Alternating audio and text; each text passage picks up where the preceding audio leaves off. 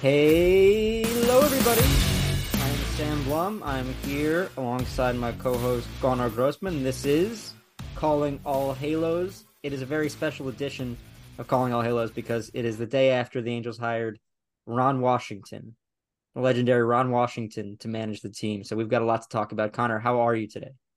It's also the first edition of the podcast where Shohei Ohtani has not been a member of the Los Angeles Angels. I almost said Anaheim Angels, but I was also top of mind was that you said, welcome to Calling All Halos, and forgot yet again of Anaheim. Yes, I'm sorry. You know, it's part of the art of the podcast. If you're able to like see the, for someone that talks so much about the Angels not being in Los Angeles and actually being in Anaheim, I would appreciate if you could remember a key part of our podcast name of Anaheim. I'm going forward. We're only going to refer to this as Calling All Halos of Anaheim. You got to have a pause. That's the whole point. Exactly. No, I'm doing great. Happy November. You've been in Arizona, just. I live there, apparently. You live there, right? I joke about with people because everyone's like, "Oh, how are the playoffs?" I get that like a lot. It's like, "Oh, I was covering the playoffs." I'm like, "Well, I live here now." It's like the one joke I have, you know? Right? You're like the only snowbird that goes from LA to Arizona in the fall. It was really beautiful this week, but I mean, when I was there for the postseason in the NLCS, I was like, "Oh, this will," I thought it's the middle of October. I didn't even look at the weather, and then the pilot, as we're landing, says, and the temperature is 103 degrees. And I was like, "Are you? I have a sweater on." Like, yeah, Philadelphia. Right.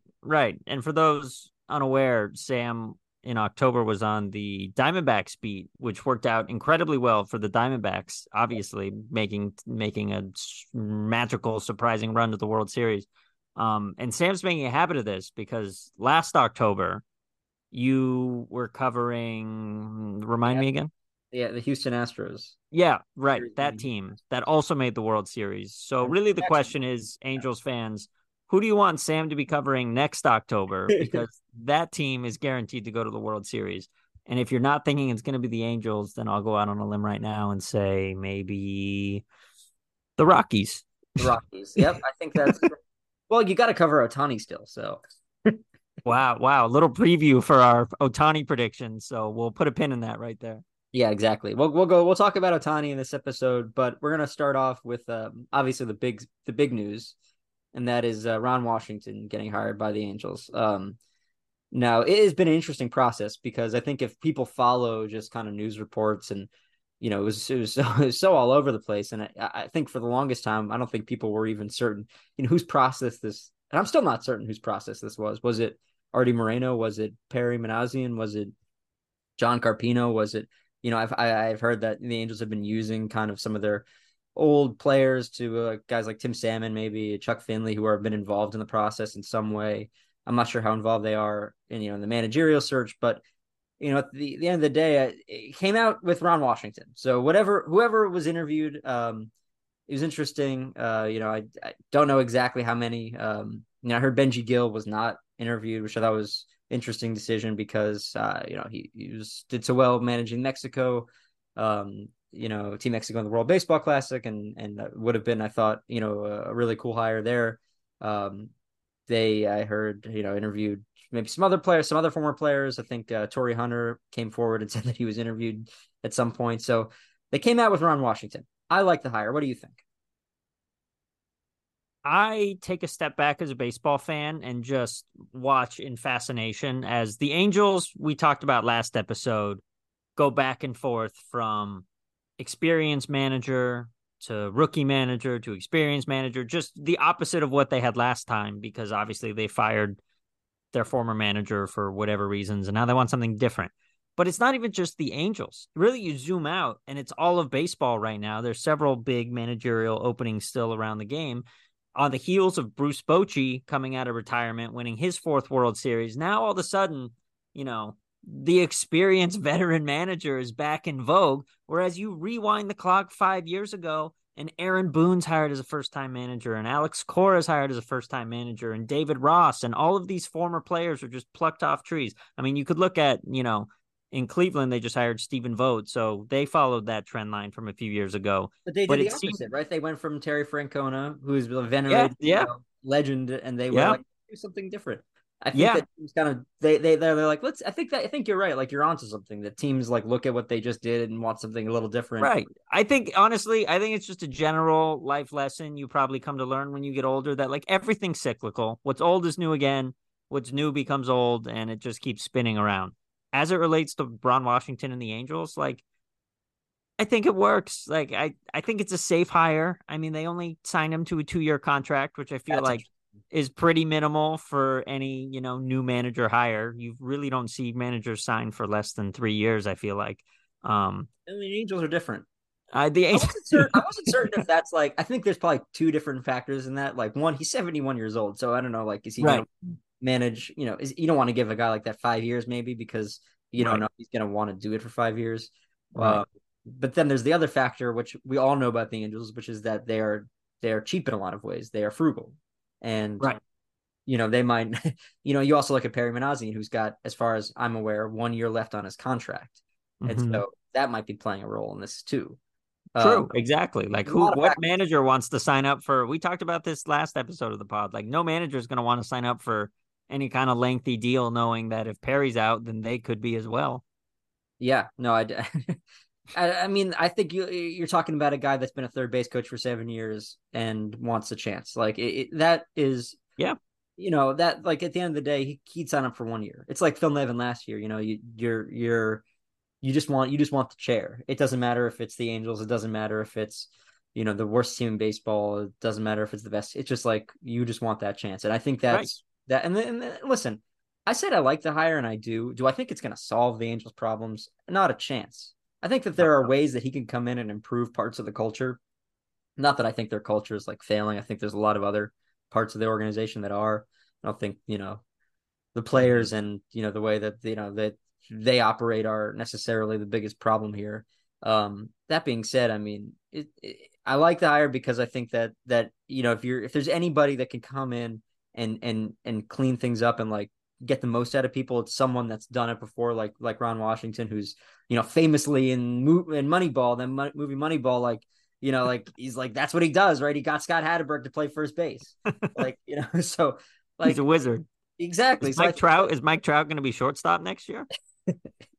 I mean, who knows? I don't know what they're going to do. That's, you know, I think, listen, you know, you're going to have to come in and deal with these things. I think Mike Trout's obviously, you know, going to want to remain in center field, and, you know, how is he going to come in and deal with someone like Anthony Rendon? That is the big one for me. I wrote a story today about it on theathletic.com about, you know, the 5 biggest challenges that Ron Washington's going to come in and have to deal with. And I think getting Anthony Rendon to give a SH*T is important here.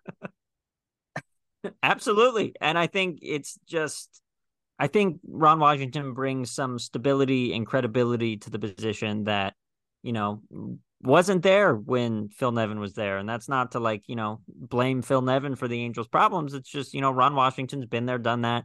You know, he managed the Rangers for 8 years, won 90 games in a row, 90 plus games in 4 years in a row, it looks like, won a couple of AL pennants. Like, he's been there, done that. I think it's refreshing for the Angels to have someone in the chair who's been there, done that.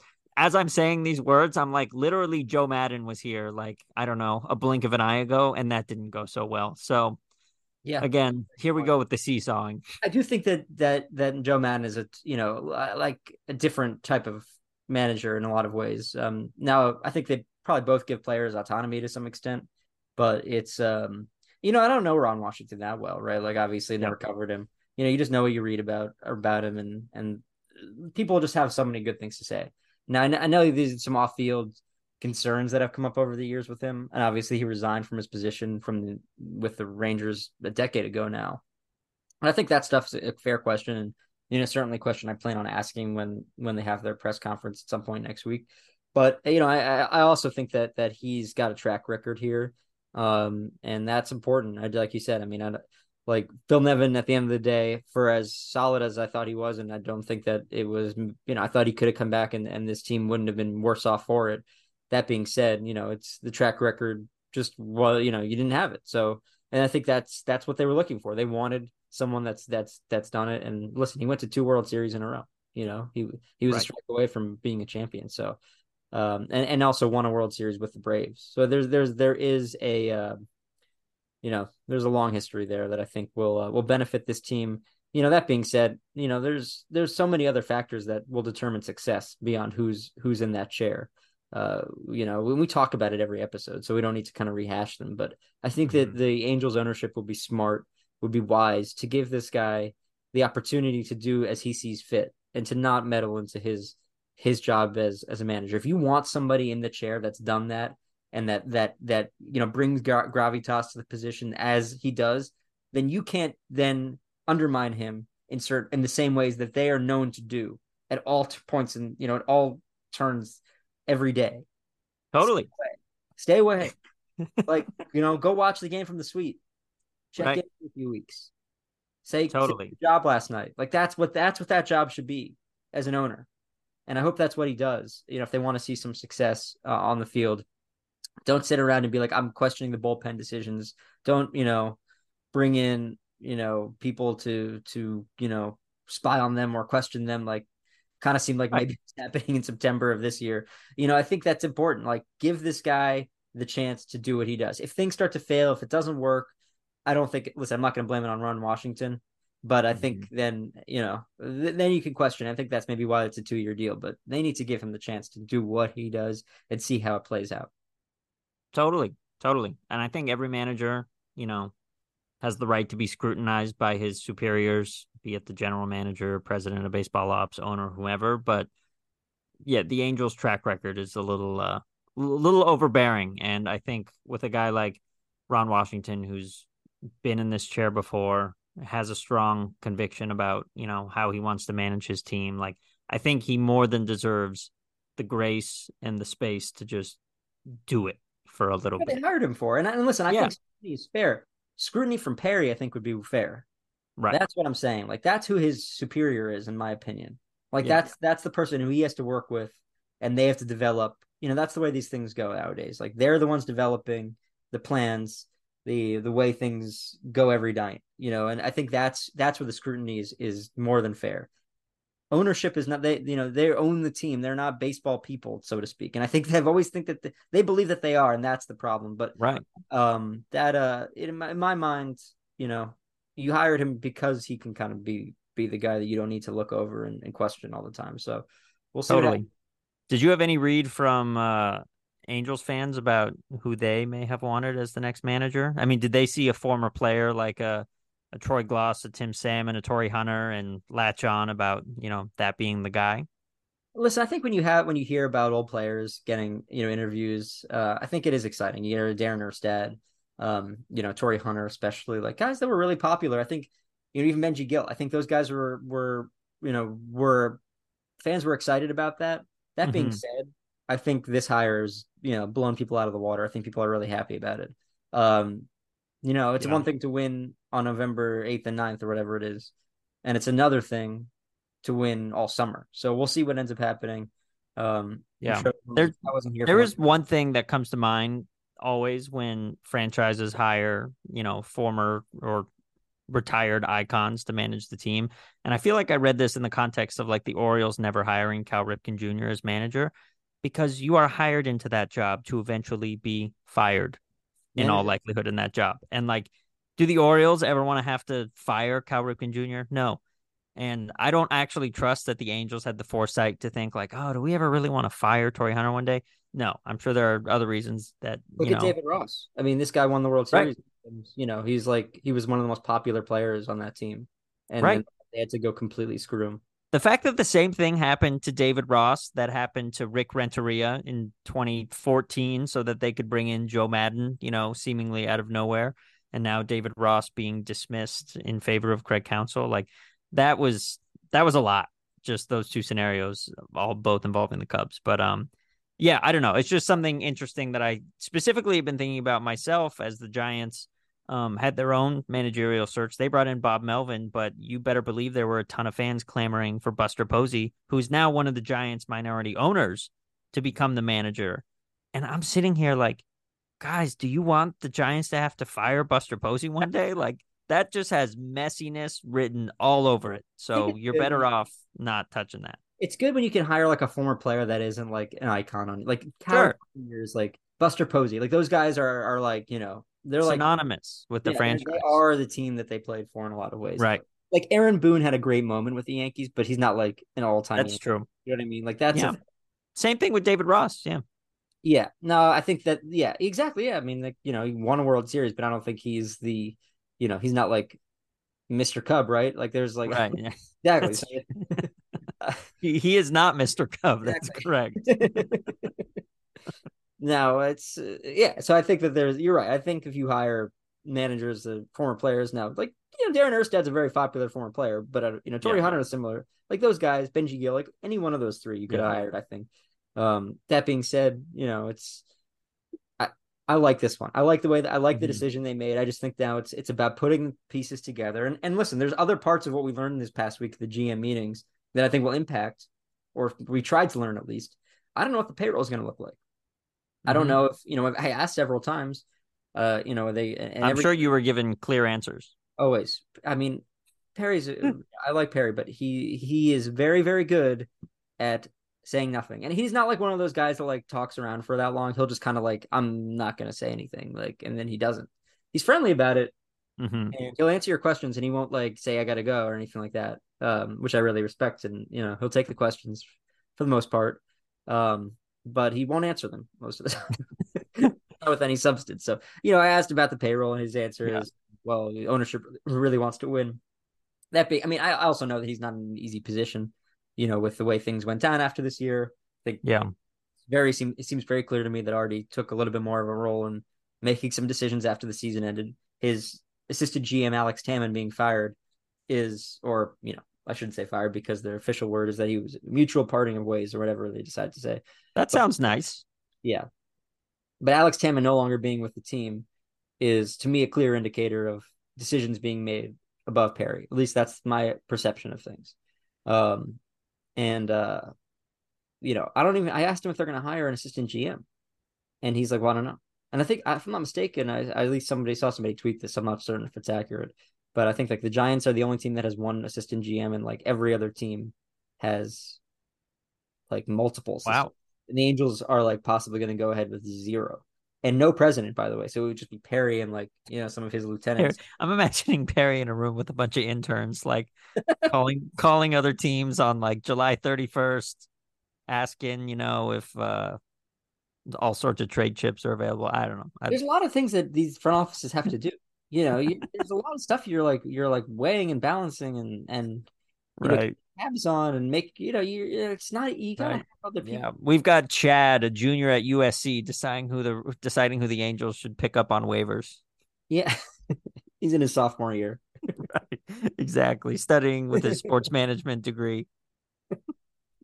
Every guy on waivers says, Perry, should we get this guy? Perry, I got him on my fantasy team. I really been liking what he's been doing the last few weeks. Yeah, so I mean, like this is the Angel. I mean, are they hiring interns? I don't know. Like, it's like this is a small operation. We wrote about it. I wrote a whole story about it. It's small. They are small. They do things. Right, they're a little like a boutique operation, and there's something charming about that when you're like selling flowers on Main Street in a small town. But when you're one of 30 major league franchises, I think you want to be a little more bona fide. Yep. I totally agree with that one. So yeah, I mean that I think when you take a step back and you look at all the things that will go into success, I like the hire for Ron Washington, but we've talked about this many times. I think that there's so much more that needs to be done, and I'm not going to pick them to win games no matter who they sign. That's right. We've talked about this. Promise. If you get the first pick, or sorry, if you get the first question at his press conference, what would you ask? Ask Ron? Yeah. Oh man, you know, it's the first question is it won't go to me. It'll probably go to Bally. So I want to. I mean, are you just simply wondering like why he took this job? I mean, like, listen, I think that there are a couple questions I have, which is one, the 2-year contract. You know, why? Like, I'm curious, like, what it means to him just to get another opportunity. Personally, you know, you want to learn about the guy. I think that's important too. You want to. You know, I mean, I've other questions about why he left the Rangers. Like, you know, I have questions about, you know, the processes he's gone through in other job searches possibly, and why he hasn't gotten a job in the last decade as a manager. Yeah. You know, I think those are very fair questions, but I mean, you start off with just kind of getting a sense of what this means to him. You know, what, like what what does he think success looks like in Anaheim? Like, does he think that it's possible to win here? And did he have any conversations with Perry, with Artie, with whoever he spoke with, you know, about doing what needs to be done in order to win? You know, and I think when you sign a guy that is kind of willing to take any kind of managerial job, I'm not saying that's definitely the case, but, you know, I think that's kind of what is assumed when you're trying to get a job for a decade and you're 71 years old and you just want an opportunity to manage. Like, does he have the leverage to say, I want these things? You know, does I think that's fair. And I think that's something to be curious about. If you're an Angels fan, is he going to be given the resources to win? And does he know what this roster is going to look like? I mean, I don't know how they're going to spend. I don't know how they're going to try to build a roster for this upcoming season. I'm certain. Right. I mean, especially after they re-sign Ohtani, it's really just going to be who else can they fill around him? Exactly. Yeah. Who else can they fill around him? It's because it'd be, you're going to have Ohtani DH. I mean, is Trout going to be able to play center field every day? Obviously. I'm joking. Well, I don't think Ohtani's going to re-sign with the Angels. Yeah. What's the buzz? What's the latest about Ohtani, Sam? I know you've got, big updates. Yeah. It is. Nobody knows anything. If you look around, everyone's writing articles about but there's nothing. The big question I have is, what surgery did he get? Don't know what surgery he got. Fascinating to me. I think it's Tommy John, maybe, but his agent won't say. They won't say. So I'm curious what the surgery is. I don't want to be the guy that says this, but I think the Angels could be savvy if they don't get him. I think that there's a window to be successful without him, and that involves spending to the same level that is required to win that they've always that they did last year at least, but just on other players and on pieces that can fill in the gaps. Right? Do you want a Lamborghini or do you want 3 Range Rovers? Yeah, I think that's kind of a great way to put it. So we'll see. Everyone asked me, I did 10 interviews on various Japanese television stations asking about this. I don't know where he's going. I think that's all you said. I said my guess is the Dodgers because it makes the most sense and on paper. Yeah. But at the end of the day, this guy's so unpredictable. And really, I think anybody that says they think they you see articles about where he's most the teams that he's most interested. No, nobody knows. I couldn't agree anymore. Wherever that's coming from is from people that that don't know, that are speculating. It's all a speculation circle. Right, which is probably true of most players and circumstances, but it feels like it's never been more true than specifically with Ohtani, where truly they won't tell us anything about his surgery, let alone leaks in his camp about teams that he might be interested in. I'm laughing to myself hearing someone reported the Cubs are expected to be very aggressive in their pursuit of Ohtani. Okay, great. The sun is hot, water is wet. A good team with money to spend is going to go aggressively after Ohtani. Seriously, that's news. Yeah. Well, yeah. I mean, you can think of 10 other teams at least that will be quote very aggressive in their pursuit of Ohtani. It's what passes for news of the GM meetings at times outside of apparently everybody getting sick. Did you see this? I mean, that is something. Of course. That was a great story by Sports Illustrated, Steph Epstein. Shout out. I never introduce Connor like this anymore, but Connor is, the former baseball editor at Sports Illustrated. And he was, I don't know if Steph Epstein's, I'll say direct report. I don't know if that's accurate, but. We're not getting into org structure here, but I will give Steph a very big compliment for finding just great, engaging stories that nobody else is telling. He really does. She's always been great at that. There was you sent me this in the playoffs, where I was like, oh, was Mike Hazen's superstitious, I was nature. Yeah, it was the Diamondbacks GM Mike Hazen, that he's got these unbelievable superstitions, and I was like, this guy's crazy. Yeah, right. Everything fans joke about laundry and wearing the same thing, Well, now the general manager of a team is literally doing the same stuff. And I honestly, I couldn't believe it. To an unhealthy level where I was I'm hoping he's getting therapy for this. Cause there are this guy, he will only listen to one song. That's some ridiculous stuff, but it was a great story. So yeah. So did you avoid the buffet at the hotel or? Yeah, fine. It was mostly outdoors. I'm not sure how this virus gets, it sounds like it's a pretty nasty. Right. Did people stop shaking hands? Were you guys bumping elbows? I didn't even see it till last night. And then I went back there this morning just for a few hours, and but all the GMs are just kind of like walking out. I was hoping that I can run it to Perry, talk to him, but right, ask him where Ohtani's going to sign. Ask him why he signed, why they decided to go with Ron Washington, but oh well.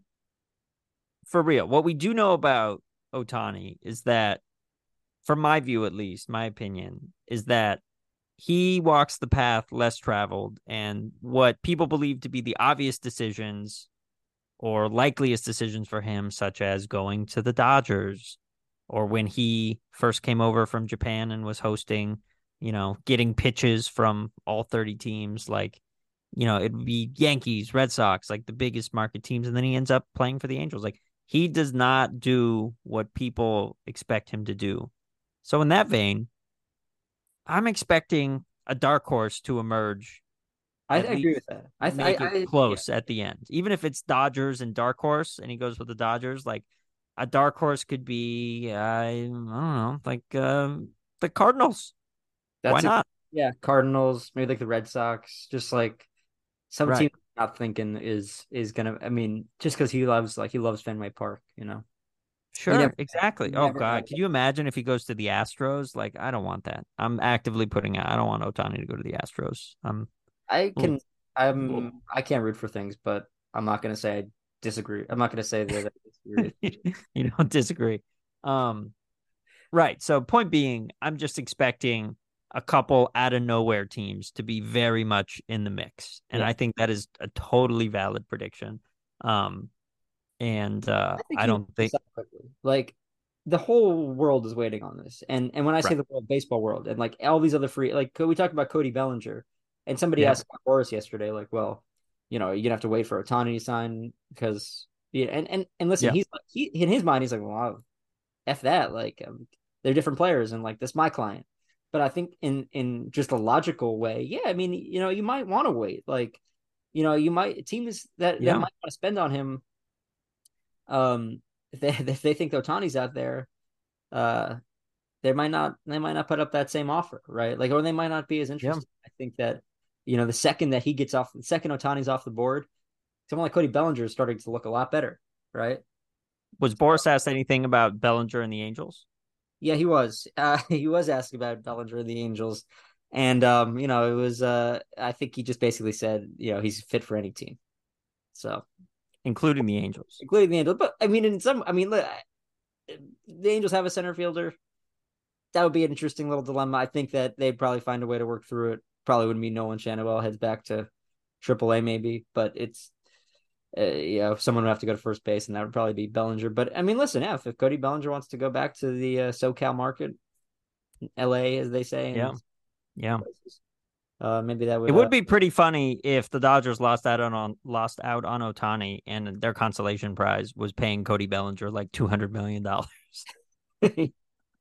Yeah, right. They would be it's a drop in the bucket compared to I asked Perry this, and this is the one thing where I don't know. I think he'd be beneficial to answer this question with as much honesty as he possibly can provide. I said to him, because he said whenever you ask a question about anything, he always goes, "Well, I don't discuss negotiations," and I asked him, regardless of negotiations, do you think that this team is in position to offer Ohtani a competitive contract? Now, that's different, right? That's not negotiating anything. That's not giving away anything. That's just saying we're going to go after him. Yes or no? And he goes, and he doesn't even answer. He's just he's no.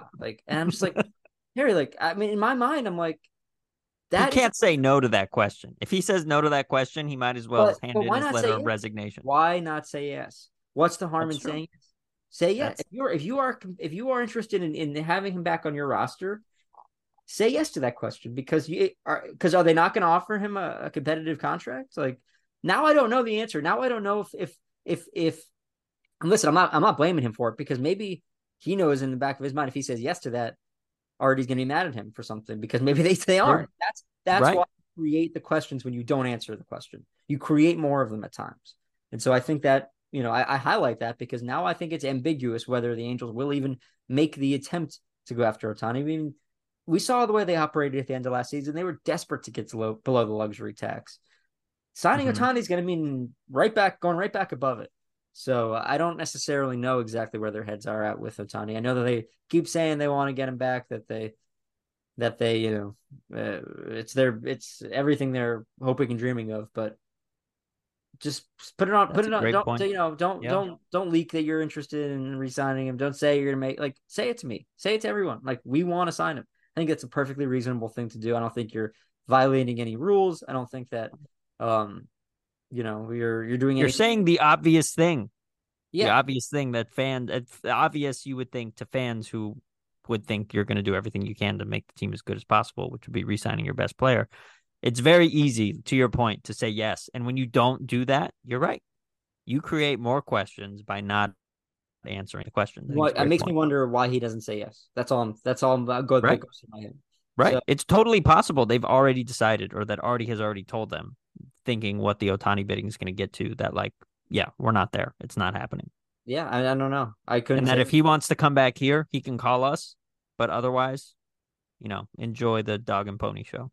Yeah, and I don't think he's desperate to come back to the Angels without a competitive offer at the very least. I mean, I don't know if he's coming back here even with the highest offer. We have no idea, but right, like, it certainly will take, you know, a competitive offer. And when I say competitive, it's matching, you know, to some extent whatever the highest bid is. And I don't know if that's or at least putting out something that you know, initial offer that you believe to be competitive. That's probably upward of $450 million, something in that range. So it's I have a question I've been wondering about Ohtani, and I know specifically about his pitching, which, you know, that future is a little murky given the mysterious surgery he had. But I know he's a starter. Is there a world in which you could imagine Ohtani being power hitter that he is and a closer? I don't know how that would work sometimes with, like, losing your DH in games. No, I'm not thinking about the logistics of it. The logistics are important. Sure. I don't want to totally discount that, but I'm just imagining a world where I feel like people are like, I mean, he's a really good pitcher. And I think what sticks out in my mind is that I think John Smoltz, for just like, it might even been a single year with the Braves, like, for whatever reasons that I don't fully know, he was the Braves closer, and he was like lights out. He was so good. And there's just part of me as a baseball fan that's had this fantasy of Ohtani. Maybe he doesn't have the stamina to, you know, throw 6 innings, or he's wildly more effective as a 1-inning guy pumping 105 and closing out games. I don't know. I just think that would be awesome. He's got 2 Tommy Johns. So you're right. I mean, I think that, like, you get your elbow repaired twice, or to whatever surgery he had, you get your elbow repaired twice. I think all these questions have to be on the table, because I think even the possibility of him not coming back as a, you know, as a pitcher at all. Like, I know that's his intention. But you have your elbow repaired twice. That is that is a prove it type situation. I don't care if you're Shohei Ohtani or, you know, whoever, right? Like, yeah, there's a great example. I mean, look, pitchers typically come back from Tommy John, but 2 is not always as easy. You even saw someone like Noah Syndergaard a year ago. I mean, this guy's basically out of the game at this point. You know, he had 1. And it's not an easy thing to come back from, and it takes a long time. And so I think you're right. Like, the possibility of him coming as a reliever, possibly to, you know, preserve his arm in some capacity later on in his career, might make a lot of sense. That's why I think it, you know, I do wonder, you know, the contract that he gets, like, he's got so much leverage and value, even with the surgery, that I don't know if he can avoid having like an incentive-based type of contract. Mm-hmm. But I do wonder how much, you know, a team like the Dodgers that, you know, probably not going to, or certain teams aren't going to want to take the full on risk of this guy not coming back as a pitcher at all, or mm-hmm. in the same capacity that he was when he was really good with the Angels, especially in 2022. And so we'll see. I mean, I don't know if there's going to be incentive. I think you could have a contract with a lot of incentives that could get him up to, you know, well and above the highest paid player of all time. But it's really that could also be what separates a dark horse team from maybe the expected teams, is that, you know, the Mariners come out of the blue with, you know, $450 million guaranteed, no questions asked, no incentives. That could really elevate, you know, their pitch. I think that's a good point. I think, and that's why I'm saying I think he might have that leverage. And I think I'm not certain how many teams are aware of the surgery that he had, or if they're providing that information at all. But again, he's got leverage in the situation where if they say they don't want to give that you know, that medical information until he's actually going through the physical. I mean, you know, that's a whole other can of worms. So there's a lot I think that still needs to be determined with the contract, with the negotiating process, you know, with the teams that will want to be involved. But at the end of the day, he has so much power because everybody wants this guy, and all 30 teams. It's not a, you know, there are teams that are going to be really aggressive, as was written, obviously, which is right. What, like I said, what passes for news at the GM meetings. But it is interesting when you hear stuff like which teams are going to be super aggressive, because it could signal something like you said, then maybe bypassing incentive-based contracts for a guaranteed type of deal.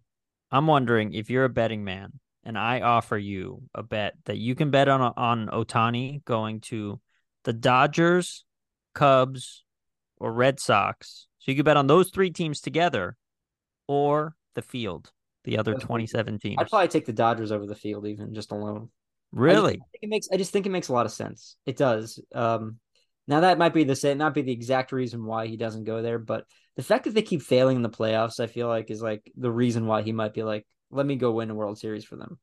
Like, I just think that's how we think sometimes, but maybe I'm wrong. Maybe the Cubs haven't been to the playoffs in a while, right? Like, I don't know. I really don't know. Maybe he wants to go back to the Angels. I think that anybody who's guessing is just doing that. And I fully acknowledge that everything we're talking about here is speculative, because anybody who's lying, anybody who says that they have insider information on this guy is almost certainly lying to you.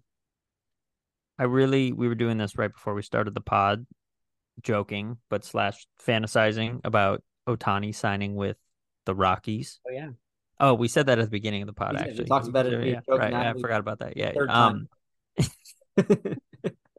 Can you imagine the 650-foot bombs this guy would hit at Coors Field? Yeah, no one would care about his 5.5 ERA. He did not have a great home run derby there in 21. Oh, wow. Remember, that was kind of what everyone was like, oh, Ohtani home run derby in Coors Field, like that's going to be a show. And he did obviously put on a show, but it wasn't what everyone thought. All right. So maybe we'll see. All right. It'll be great watching him in Kansas City next year. Yeah. How about that? I think. Yeah, I mean, well, curious to see if he's, you know, really wants to get to Vegas in a few years, so he just signs with the A's for. Right. I was gonna say, if we leave the A's out of it, last thing for me at least, if we leave the A's out of it, who is the least likely team to sign Shohei Ohtani? That's, you know, you think of teams like the Rays, but the Rays sometimes do weird stuff where they're like, okay, let's. Right. They're good. Like, I wouldn't say the Reds have a good young team. Like, they're not the least likely. This is a really good question. I mean, it has to, you know, I'm going to go with a wild card here. The Chicago White Sox. Oh, that's a great pick. Don't spend on it. They couldn't even spend on their legendary, amazing broadcaster. What the F was that today, man? I see the one good thing that the White Sox had. Jason Benetti. Literally one, I guess. It's Jason Benetti and Luis Robert are the two best things going for the White Sox. And one of them is gone now. Is better than Luis Robert, in my opinion. Jason Benetti makes losing bearable. He, like, that is what I've always, as someone that I grew up a Mets fan, I've always said that about Gary Cohen. I think it's the best compliment you can give a baseball broadcaster is they make you want to watch even when the team sucks. And that is what Jason Benetti was for the Chicago White Sox fans. And, you know, we have a good friend, our friend Brett Samuels, who's covers the White House for The Hill. He's the biggest white. He was like distraught today.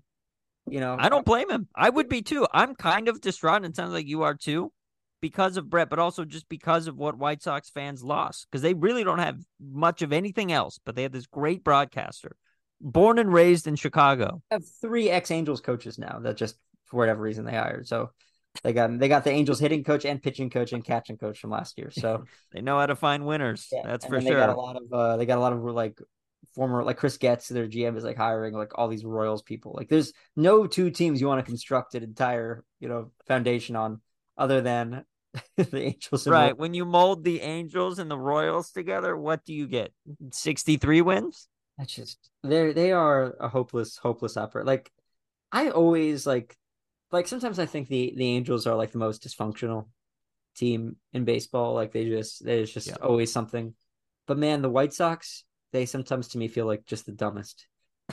I like, just from a, like, what are we doing here perspective? Like, what right. is like, I couldn't believe it. At least the Angels are interesting from like a turnover perspective. I mean, Kenny Williams and Rick Hahn were there for like a generation and a half of teams, most of which lost. How do you let Jason Benetti go to the Detroit Tigers? It almost sounds impossible. And this guy grew up a White Sox fan. Like, he is a White Sox. You know what? It's exactly like, and this came up over the summer when the Orioles broadcaster had his spout with the team, is that John Miller, Giants Hall of Fame broadcaster, only made it to the Giants because the Angelos family, who owns the Orioles, weren't willing to pay John Miller what he deserved for being one of the best broadcasters in baseball. And, you know, they went public and said like, oh, well, you know, John didn't want to come back. And John said, no, you didn't want to pay me. So I'm going to leave and go back to my hometown team. And the rest is history. So the Orioles. I think that's what, you know, if you're like these people are the front facing part of the operation, like, you know, and right. I think the Angels, like for a few years there, were really struggling to like, I think it was a big problem. I wrote about it a lot, like their inability to kind of find someone that they could establish as a play-by-play broadcast. They are how fans interact with the game.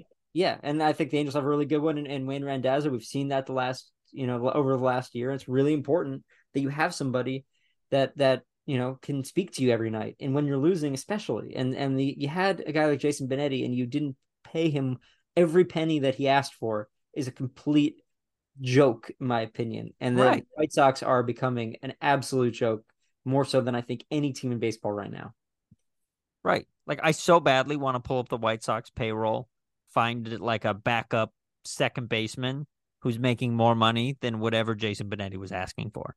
Because whatever he was asking for was worth it 100 times over. Yeah. Yeah. He's the best. And we're sorry, Brett. We're sorry. Right. And bringing it back to the top, that's a great pick for the least likely team to sign Shohei Ohtani. Yeah. If and you're not all Jason Benetti, you're probably not right. It's a great point. Right. It's nothing, no notes. Very quickly, my pick will be the Washington Nationals, who are kind of for sale, kind of not for sale. I think they are for sale. But they also I don't even know who's on their team. It's a bunch of former Padres and Dodgers prospects, and it would be kind of hilarious. They got better. Oh, yeah, they won't even let Strasburg retire. So, so they can't sign Ohtani. They won't even let their former franchise icon retire. So they can't bring in a new one yet. So least likely team to sign Ohtani. Nats and White Sox. Another former franchise icon is currently manning the IL for the Angels. So we'll end it there.